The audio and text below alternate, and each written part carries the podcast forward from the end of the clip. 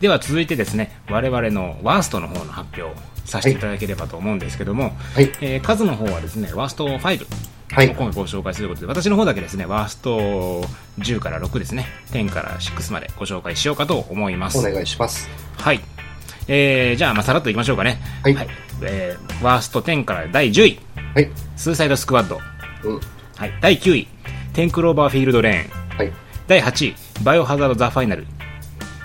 第7位、殺された民樹。うん。第6位、バットマン VS スーパーマンジャスティスの誕生。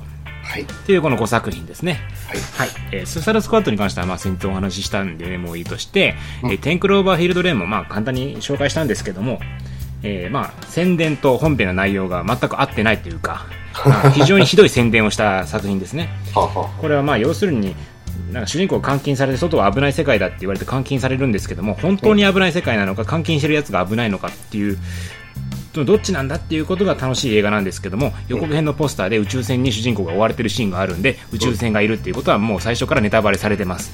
あ。うん。はい。なんで意味がわかんないです。はい。宇宙船がいる宇宙人がいるんですよね。知ってますよという、うん、外にいたら宇宙人いるんでしょ？分かってますよ。だってポスターに書いてあったもんと、はい、そういう非常に意味のわかんない映画でした、はい、なのでワースト9で、えーあと、バイオハザードザファイナルはさ、えー今日本編でご紹介した通りですね。は。はいい非常にカット割りの激しい醜い映画でした。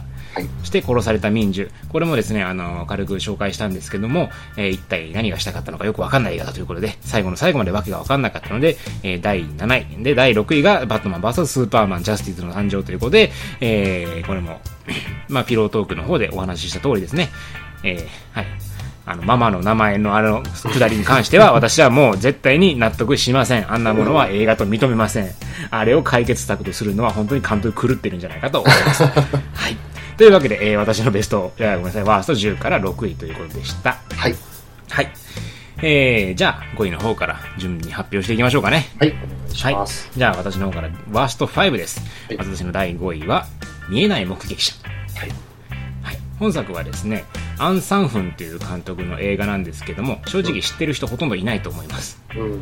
はい、この映画が公開されたこと自体知らないと思うんですけどもあの目の見えない女の人がですね、まあえー犯殺人犯の標的になってしまうっていう話なんですけども、うん。そのですね、まあ、彼女を守るのが、えーまあ、男の人が守るんですよ。ルハンっていう人なんです。この人はまあ歌手、まあ、要するにアイドルなんですね向こうの。でこのルハンって人が守るんですけども、えー作品が進むにつれてだんだんだんだんおかしな方向にこの映画行きます、うん。というのもどういう方向に行くかというとルハンをかっこよく見せるための映画になってくるんですね、うん。まあ、要するにこれはアイドル映画だったわけなんですよ。ただ、見えない目撃者っていうタイトルからもわかんないしこの見えない目撃者のポスターをよかったらまあしネットで調べてみてほしいんですけども到底アイドル映画には見えません、うん。ものすごくですね深い話かのように思えるんですが見てびっくりなんて軽いアイドル映画なんだと。うん。すごいですよ、このあのルハンっていう、まあ、俳優が出てるんですけど、この登場人物はですね普通の通りすがりの青年なんですよ、うん。うん。特に何してるわけじゃないんですけど、最後のシーンでライブシーンがあります。あ、なるほど。はい、あなんでライブするんですかね、この人、普通の青年なのになぜか知らないけど、どっかのホール借りてライブして、そこに、えーその事件に関わった刑事だとか、女の人とかが来て、キャーキャー言ってるわけなんですよ。え、なんでライブしてるんですかね？よくわかんないですね。困りましたね。なんでライブするんですかね？どんな説明あったのかわかんないですけども、最後にそのライブのシーンが長々と映って、キャーキャーキャーキャー言って映画が終わるっていう、まあそういう話ですね。なるほどはい、もうがっかりしました。はい。舐めてんじゃねえぞと。映画はお前の PV じゃねえんだよっていうね。PV にしちゃったんですね。ああ、本当ひどかったですね。えーあのースクープにも同じようなシーンがありましたけどね。スクープでもですね、最後全然関係ないのに福山雅治のアップのシーンがい1、2分続いて終わるっていう、全然関係ないアップのシーンが映されて終わるっていう、あれもまあ一種のアイドル映画なんですけども、うん。うん。まあそれと同じような感じでしたね。なるほど見えない目撃者。しかも最後の方がですね、その主人公がなんか倒れ、なんか殴られたかなんかで確か倒れるんですよ。はいはいそこから起き上がるためにスローモーションで、あーって言いながらこう地べたを這いつくシーン、這いつくばるシーンがね、長々と続くんですよね。さっさと立てよと。厳しいね。イライラするんですよね。あのなんか、俺あれ嫌いなんですよ。あの主人公がなんかやられてね、地べたに倒れて、うん。なんかもう立って、なんかあ相手もなんか敵も倒れてしまうとかなんかして、なんか主人公がなかなか立てないみたいなシーンあるじゃないですか。うんうんうんうん。いうーうーとか言いながら、あれすんげえイライラするんですよね。やもうきっと剣も切られてる上に複雑骨折してるんですよ。そこまでだったらわかるけど、なんか、ああ、うわあーって言いながらこう立とう立とうとするあの感じは超つまんねえなと なるほど。私のアクション映画の中で嫌いなシーンの一つですね。あれと、あとはあの主人公たちがこう、こうお互いを持ち上げて、あの食器棚とかに突っ込ませるとか、机とかにバーンって叩きつけるシーンとかあるじゃないですか。うんうんうんうんあの物を壊しながら、うんあれも嫌い。ああ、そうなんですか。アクション映画のタックルは超嫌いです。ああ、割と多いですよね。多い。でも嫌い。ああ、そうなんだ。うん、あれは本当に面白くないと思う。ああ、うん、もう物壊すなって思 目線が優しいね。う。もう壊すな、もう、もう散らかさんとってってもう大変やねんからとおっしゃうんうんうんうんあと瓶、瓶で頭を殴りつけるとかもあんまり面白くないなって思う。ああ、起きてることはまあ重大なんでしょうけどね。うん、なんか、だからあの辺の演出が好きじゃないけどね。うんまあ、見えない目撃者は、まあ、それ以前の問題で、う、うんんちゃん、ちゃんとサスペンスやるならサスペンスやれと。うんうん映画として成り立ってねえぞ、この野郎っていうところが非常に残念だったんで、ワースト5です。なるほど。はい。じゃあ次お願いします。はい、えーと、私はですね、今年正直あの結構襟好みしてみたので、うんそんなにワーストっていうワーストないんですけども、うん。あえて選ぶとすればというところで、えーと、第5位がブラックスキャンダルですね。うん。はなるほど。い。で、えーとですね、えージョニー・デップ主演のギャング映画ですね。はい。で、予告編の段階でですね、これめちゃくちゃ面白そうだったんですよ。うん。で、日本独自版の予告編で、その仁義なき戦いのオマージュ的なね、うん。まあ予告編をして、こう、うん。ああいう、なんて言うんでしょうね、こう、群像劇みたいな、群像劇の中で、こう、すごいバイオレンスがあって、で、その主人公たちっていうのは、まあ、ものすごいものを背負ってるか、うん。えーものすごいものを背負った上で、それをどう解消していくかっていうのが、まあ、割とこういう映画の定説じゃないですか。うん。で、こういう映画がすごく好きな分ですね、やっぱ期待感を持って見に行ったんですけれども、まあ、やっぱりちょっとなんかその、薄いなというかさ、っていうところでした。えー薄いなっていう。うん。うん。うんなんかね、確かにね。そう、好きなジャンルをこうペロッと拾わ拾われて、ジョニー・デップ主演ですよってやられた感じが、あまりこうちょっと、んまあ、気に食わなかったっていうことですね。なるほどねえー第5位。でも、なんやろ、ワースト5ほど悪かったかね。なんか面白かったですか？逆に。うん。まあでも、ひどくはなかったかなっていう感じ。うん。面白くはないけども。そうなんですよ。見終わった後にさ、何も残らないじゃないですか。ああ、確かにね。なるほど。バイオレンスも中途半端だし、うん。人間ドラマも別に面白くないし、うん。その、ジョニー・デップがハゲ頭してもさ、うんもともとあの人はね、あの、片手がつ、あの、もうハサミになっちゃった人だから、そんなに衝撃もないし、うん。なんか、どういう目線で見ればいいのかなっていう。でも俳優さんはすごくいいんだ、いい良かったんですよね。ベネディクト・カンバーバッチさんとか出てたから、うん。そのね、顔の使い方が本当もったいないなと思いました。ね。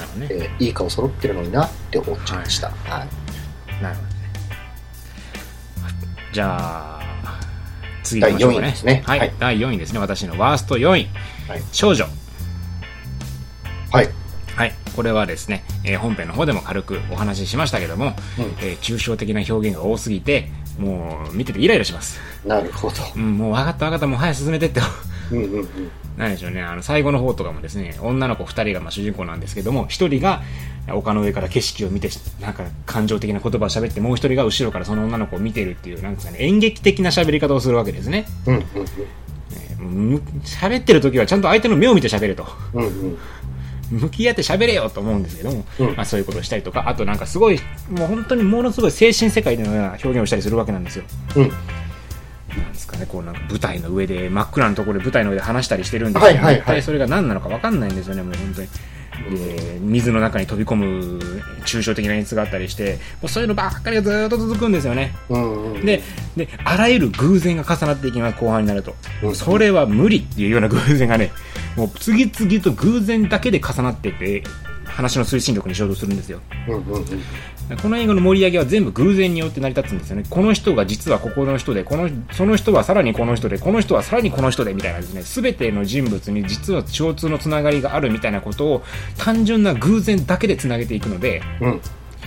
話の推進力として理論が、論論理が弱い。うん。はい。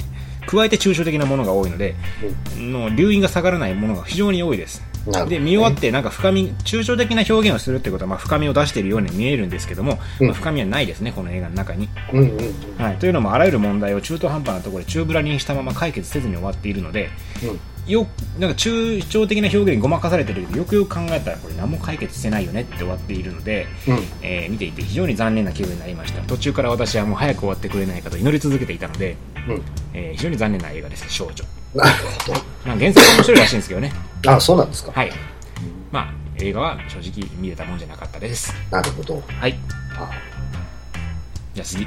はい、えー私の第4位、バットマン VS スーパーマンジャスティスの誕生ですね。うん。はい、えっ、と、アメコミが好きな分ですね、やっぱりずさんだなと。ずさんでしたね。うん。で、やっぱ3時間あるじゃないですか。うん。えーその、本当にね、早く終わってくれないかなって。わかるわ。うんあの、やっぱりですね、僕個人のかんあの捉え方なのかもわからないんですけども、うん。あの、年老いたバットマンをですね、間抜け扱いするのがね、本当にやめてほしいなって思いますね。やあやっぱりさ、こう、もう20年とかさ、こう、うん。多分白髪混じってるから戦ってるんでしょうね、これバットマンのね、うん。映画の中でさ。で、それでさ、お母さんの名前もそうですしさ、あの、お前ちょっとバカだろっていう、うん。うん。そりゃね、スーパーマンも来るよと。うん。俺は見てて、はよ戦えよって思った。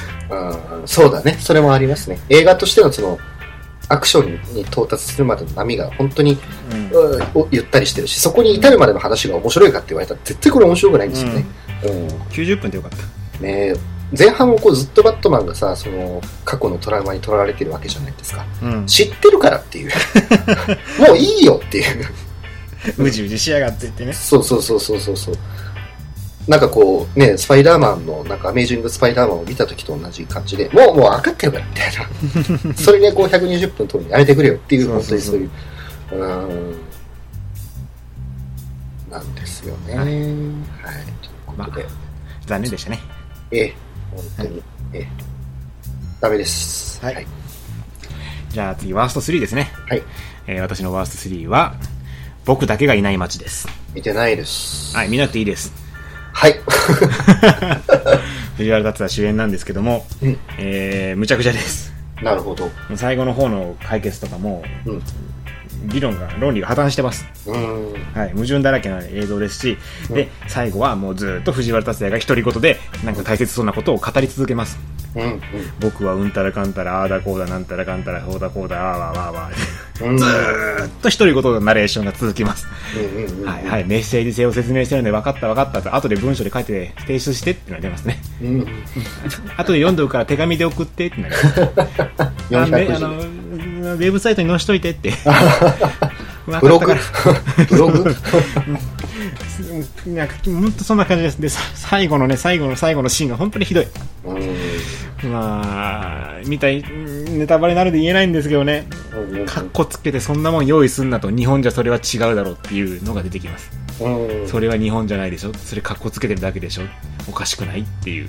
なるほどね。はいあと最後の展開もすごく打足で、うんなんでこんな展開つけたのか、原作読んでないんで原作通りなのかわかんないですけども、うん。非常に打足というに、本当にもうす、打足という言葉が最もふさわしい、わけのわかんない展開が最後用意されてますので、えー映画の重みというのはそういうし重いシーンをつければいいとか、ナレーションで説明すればいいとか、そういうものではないということを分かっていただきたい作品でした。うん。なるほど。はい。はい。じゃあ次。えー、私の第3位はですね、えー暗殺教室卒業編ですかね。出たー。はい。で、まあ3位には選んだんですけども、本当にすいません。もうですね、す絶対覚えてないんですよね。で、確かこれもあの本編でやった、やるためにですね、見に行って、で、本編でその術をは吐き出したと思うので、うん。えー現状私非常にまあスッキリしてるんですね。うんえ。ーあの、で、嫌なことってやっぱ人間忘れるじゃないですか。うん。うん。まあそういうことですね。なるほどですね。えーはい。あの、とりあえず忘れるほど嫌な思いをしたっていうことだけは 今分かってます。はい。なるほど。はい。わかりました。はい。はい、すごく説明しがよくわかりました。ええ ありがとうございます。はい。はい。えー、じゃあ次私ですね。ワースト2位です。はいワースト2位は、フィフスウェイブです。はい。はい。クロエ・モレットの主演の映画ですね。うん。えーひどかったですね。う本当に。なうん、ひどかったですね。あの宇宙船が最初出てくるんですけど、最後まで宇宙人が出てこないっていうね。あうんいね。はい。本当にあの、なんか洗脳された人間みたいなのが出てくるんですけど、うんうんうん。その男が洗脳された人間でね、その黒いモレットを殺そうとするんですけど、うんあのスナイパーライフルに覗いた時に可愛すぎてびっくりして惚れちゃって殺すのやめるんですよ。うんそれをね、恋と称する映画ですね。それは恋じゃないと思いながら。ちょっと変態ですね。そう、世間はそれを性欲と呼ぶと思いながらね、なんですけども、君に恋してしまったんだ、つって。それで殺すのやめたんだ、つって。だから、だからね、僕一人でね、基地に侵入してね、基地爆破しちゃうからねって言ってね、最後本当にね、一人で潜入してね、一人でね、でっかい基地を全部爆破するんですよ。お前それは無理だろと。お前どんな爆弾背負ってんねんと。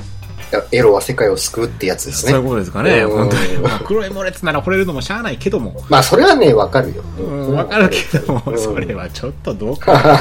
映画としてひどくないっていうね。あの、なんか宇宙人が来てね、人間を洗脳してね、その世界を侵略しようとしてるとかそういう話なんですけども。うんうんまあ途中の推進力もないし、宇宙人出てこないから絵的にも盛り上がらないし、うん派手なシーンもないし、アクションといえば最後のよくわかんない基地への潜入だけだし、もう何が何だかわかんないでしょ。うんうんうんうん。非常にもう盛り上がりの少ない映画で、黒いモレツ出る映画間違えたんじゃないのっていうね、感じがしました。女優さんちょっと引退しちゃってますもんね、今ねう。ん。これのせいか？かもしれないね。ああんなくだらん映画に出さされたと。あ、もうやっていけないよと。ちょっとほとぼりが冷めるように待っておこうっていう、なるほどね。そういうことかもしれないですね。なんて映画だ。はい、もうひどいです。最悪でした。ひどいです。最悪でしはい。た。はい。じゃあ次。はい、えー、私はですね、えー、第2、えー、インデペンデンス・デイ・リサージェンスですね。ああ、そはーい。う。そんなひどかったかね。いやー、ずさんでしょう、これず。さんやね。でもずさんって分かってるやん。いや、わかってるけどさ、ちょっと、確かにあの魅力はなかった。でしょ？もうちょっシーンもね、とねひどかったね。でも最後、でもある意味さ、ちょっとその、なんだろうな、エメリヒ的なもう、なんか牧歌的ですよね、ここまで行くとね。SF アクションだけど。うん。本当にね、その表現がぴったりするぐらい、あの、ずさ確かにね。ん面白くない。そう。うん。これでも最後のあの怪獣、怪獣大戦争でしょ？怪獣大戦争俺好きやったけどね。うん。あれでまあちょっと盛り返した。だからワーストに入らなかった。あれがなければ堂々のワースト入りやったかもしれん。ああ、本当。多分そこで盛り、そこで盛り返すかなんでしょうね。僕はその最後のところでもういい加減にしようって思ったんですよ。なるほどね。あ、これ落ちちゃったらもうワーストやわ。そうそうそうそう。いうオチをつけられたんで。あーうんなるほど。本当にねうん。まだ早いですね。こういう90年代のこう大規模で脚本もちょっとずさんな映画の、うんあの、リバイバルっていうか、うん時代的にはちょっとまだ早いかもしれない。もう5なるほど年後ぐらいもしかしたら、すごい面白い扱いされるかもしれないけどね。なるほどね。うん まあ、確かに、まあスカスカでしたね。ええなんだろうね、映像派手なくせに盛り上がらんのよね。いや、ね、しかもそれもこうか細かいカット割りでとかっていうさ、そう最近のこうトレンドの話でもないじゃないですか。うん。あの、本当ね、15年前のあの失敗をまた今こうやってるそうよ。そうそう。うんあの、空から街が降ってくるなんて、あんな豪華なシーンなのになぜあんなに盛り上がらないのか。そう、しかも本当にさ、あの、そこでこう、ね、ちょっとこう、しんみりとさ、あのなんかボートみたいにこう、切り抜けていくわけじゃないですか。うん。ロード映画なのかなうん。平和よね、この世界はうね。んうん。起きてることは本当にひどいけれども、平和よ。なるほど。まうんあ確かに中身はなかったですね。えーはい。貴重です。予想した通りではあったからね。いやー、予想を超えてたな。僕はもう0.5歩ぐらいは前に進んでると思った。ああ、なるほど。うん。2歩そしたら前作より後退してるもんね。そうですね。1歩進んで100歩ぐらい下がりましたからね。うん。うんあ、でもこう、今月末にですね、あの、ローランド・エメリッヒの、え、エメリッヒだよね、これね。ん？エメリッヒの、えん。エメリッヒじゃない、うん。えエメリッヒか。エエメリッヒの、あのー、新作が、インデペンデンス・デイやる前にですね、絵が公開されるそうですのでね、ほあの、それを見て口直しできればなっていう、今ちょっとできるかな？インデペンデンスデイのことは忘れようかなっていう、ちょっとこうね、あ年を忘れようかなと思います。ーうんうん。了解です。えー、はい。じゃあ第、いワースト1位いきますか。はい。はい。えー、私のワースト1位はですね、はい。モンスターズ新種襲来です。はい。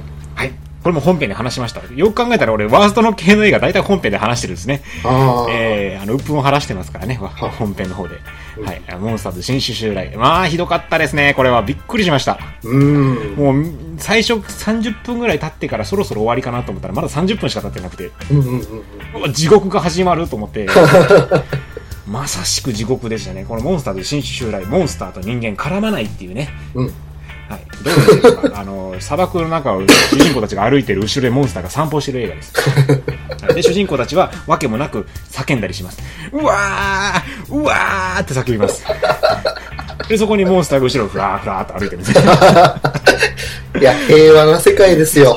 いや、もうね、あの、本編でも紹介したけども、なんかね、その、なんかまあ、アフガンかなんかをモチーフにしてるんだけど、そこの街中をねうん、米軍が車に乗って行くんですよ。そうすると、隊長が、うんまずいなって言って、車から降りようって言って、こう行くんですよ。まずいって言うんですよ。そっから何も起きないんですね。うん。うん。まずいなって言った後何も起きないんですね。見てる側がまずいって思うんですそう、びっ。くりしましたよ、本当に。何が起きるんだ、この映画。最後まで何も起こんないじゃねえかっていうね。本当に何も起こんないんですよ、この映画。すごいですよ。あの、これも本編で話しましたけど、主人公がですねうん、隊長と二人でですね、街中を歩いてると、とあるバスを砂漠の中に見つけるんですよ。そしたら中に、子供、もう弱り切った子供たちがいると。で、その子供たちはですね、ひ一人まだ息がある奴がいると。もうみんな死んでる。で、助け出して外に出すんですけど、隊長が、もうダメだ。もうこれ、この状態では助けることはできない。っていう、やめ、もう主人公を制するんですよ。主人公が、オッケーっつって、こう、隊長バーンってやって、こう、心臓マッサージを始めるんですよ。うんそう隊長がまた来て、もうダメだ。やめておけ。って言うと、主人公が、どけって言って、ば、心臓マッサージを始めるんですよ。それとまた隊長が来て、もう無理だ。やめておけって言うんですよ。何回やんねん、こら もうええわいぼ、ボケ、ボケなのかな違うよ、真面目にやって。するとそこから遠くの方から白馬に乗った女の人がやってきて、その子供を助けてくれるって。お前それむちゃくちゃやろすごいですかね、このスローモーションで意味のわかんないシーンが出てきますから。白馬が走るだけのスローモーションの映像が挿入されたりとか はい。すごいですよ、この映画。本当にもう主人公は酒、とにかく主人公を叫びます。ウェイ、ウェイ。なーなーなーで、後ろなー 本当にもう、ひどい。で、でモンスターは平和に散歩してるモンスターがわー、わー、スースースー、もしくはパカラッパカラって走ってるだけですよ。これ何が面白いねん。あの、平和な世界でみんなが勝手に自滅するってそう話。そうそうそう。うん単純になんか人間がね、わーわーわーわー戦争映画なんですよね。要するに人間が戦争してる映画なんですけど、う戦争映画という割にはなんかまあ戦争アクションシーンもないし、ん。うん。なんか捕まったと思って潜入してもなんか肝心のアクションシーンは見せてくれないし、モンスターはなんか出てきたと思ったらどっか行っちゃうし、その、なんか舞台の地球っていうのは危機的な状況にやっぱ陥ってるんですか？なってる。あのそのモンスターによって危機的な状況になってるっていう前、一応こう続編やから。うんうんうん。もう前作ではそんな感じで、その閉鎖されてる地域があったりした立ち入り禁止になっておる。ただ、えー本作ではそれはなし。なしです。はい。そのモンスターのは危険じゃないです。だって歩いてるだけなんだもん。ゾンビ映画とかでこうゾンビがいて、こう人間たちがこういろいろあってこう勝手に自滅していくっていうのはよくある話じゃないですか。でも平和な世界で勝手に自滅するだけだと本当に話に成り立たないですよね。そうです。はい。成り立たないです。で 主人公たちも勝手に狂っていくだけですから。はい。はい。というわけで、この映画は非常に苦しかったです。見てて。もう苦しかった。辛かったですね。はい。もう本当に私頑張りました。この映画見てる時はね。うん楽しみにしてたんですけどね。非常に残念でした。あの、モンスターの CG はよくできてました。はい。まあ、はい。なので、あの、画像検索をしするの段階が一番楽しい映画です。Google で画像検索をするところが一番楽しい映画なので、うんあの、楽しみたい人は、あの、Google でモンスターで新種襲来と入力して画像のところをポチッと押せば、そこが一番楽しいですので、うんはい、そこでやめておきましょう。なるほど。はい。はい。というわけで、堂々のワースト1位でした。なるほど。はい。はい。じゃあ、カズマの方お願いします。えー私のワースト1位はですね、えー X ミッションです。はい。えっ、と、名作、キャスリン・ビグロフですね、あのハートブルーの、えーリメイクですね。うん。はい。えーをですね、ワイルドスピードの、えーと撮影監督かな？が撮った映画なんですね。はい。えー、でですね、これはあの、まあ、会社の先輩と、えー見に行きまして、で、うんその会社の先輩がですね、この私に対して映画代を払ってくれてるんですね。うん。えーなので私はですね、人の、えーお金をで見た映画をですね、ワースト1に選ぶというですね、正直ですね。正直ですねいいと、思います。えーあの、でもね、ワースト1にこう選ばざ選ばざるを得ないのかなと、うん。えーいう映画でございました。はい。まあ、あの、インデペンデンスという時も言いましたけども、まあ、ずさんです。うん。で、アクションシーンもですね、あのー確かにすごいことをやってるんですよ。うんあの雪山をね、そのエクストリームスポーツの競技者がやってるんですけどね。でも、あの、これですね、ウィンタースポーツ時期のですね、あのゼビオとか行けばそういう映像いっぱい見れますから、うん。うん。えー何が面白いんだと。はいえーで、まあ話の方はですね、もう本当に、まあハードブルーのリメイクなんですけども、まあ敵がですね、なんかよくわかんない自然主義者のヒッピーみたいなやつがですね、なぜか銀行強盗をしてるんですね。うん。えー理由はですね、よくわかりません。はい。えーで主人公演じてますのは、えー、とエドガー・ラミレスさんという方なんですかね、えー本当にですね、びっくりするぐらい花がないですね。うん。えーうん。えーで敵にですね、ジョニー・ユタっていう、まあ、自然主義者のテロリストみたいなのもいるんですけども、えーまあ、びっくりするぐらいですね、花がないんですね。うんはい。で、いろんな女性キャラクターも出てくるんですけども、うんえーびっくりするぐらいですね、花がないんですね。ねえー 花咲かないね。花ないんですね。咲かないね。えーで、途中でですね、あのーまあ、その潜入捜査をする主主人公が、まあ、その自然主義者のテロリストのところに、まあ、潜入捜査をするんですね。うんで、その自然主義者のテロリストみたいなこう、船の上でね、だからレイブパーティーみたいにやってるんですよ。うん。えーで、まあ、ワイルドスピードってそういうの結構多いじゃないですか。うん。うん、で、まあ、コントラスト強めにしてさ、こうめちゃくちゃこうセクシーなシーンとかさ、まあ、うんある程度結構上がるシーンじゃないですか。うん。なんかね、もう映像質感薄いの、これ。うん。このペーっとした映像の薄暗い映像の中でですね、あの、こっそりみんながですね、なんか、なんかちょっと盛り上がってるみたいなんですね。うん。あの、どういう目でこの映像を見たらいいんだろうなっていうですね。あの、本当にこういうね、あの、女の人の裸、裸じゃないね、女の人のこう生足とかセクシーなものいっぱい出てるのにね、こんなにこう花が咲かない瞬間っていうのはあるんだなと思ってですね。なるほど。えーで、まあラストに行けば行くほどですね、えっ、と、本当にびっくりする展開に詰まっておりますので、はい。えーまあ実はこの人でしたっていうのが出てくるんですけど、誰っていうね、わかるわ。えーで、本当にですね、最後の最後に、本当に最後の最後にですね、もう一回その主人公とですね、えーまあ敵役の人がまあ対面するシーンがあるんですけどもね、まあもうね、奮発もらというかですね、あのね、あの、さすが自然大好きな人はそういう登場の仕方をするなと。え うんえええもうやってまいりますのでね、あの、本当に、ぜひですね、あの、見ていただきたいワースト1位ですね。はい。はい。異常です。ね見た当時から狂った映画を見たって言ったもんね狂った笑顔を見ましたね。はい。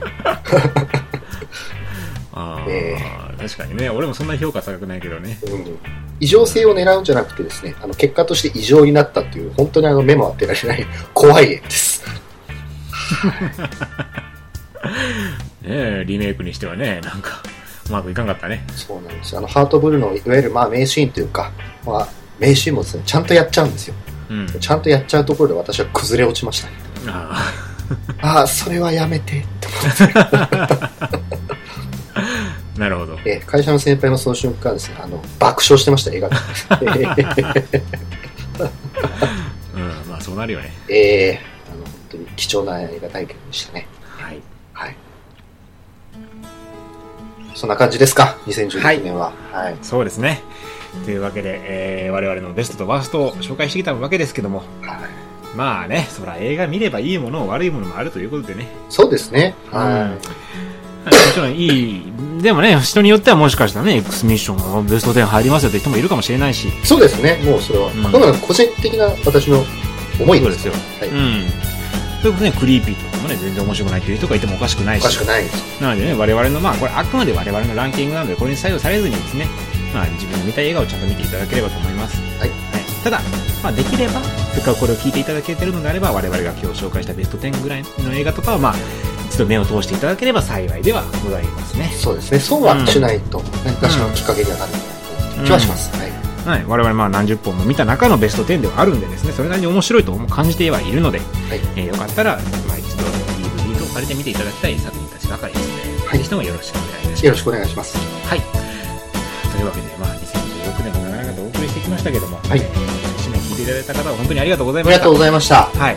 来年もですね、えー、まあ、ちゃんと配信を続けていこうと思いますので、はいぜひとも来年も何卒よろしくお願いします。よろしくお願いいたします。はい。というわけで、えー今年1年ありがとうございました。しゅんでした。風でした。さよなら。さよなら。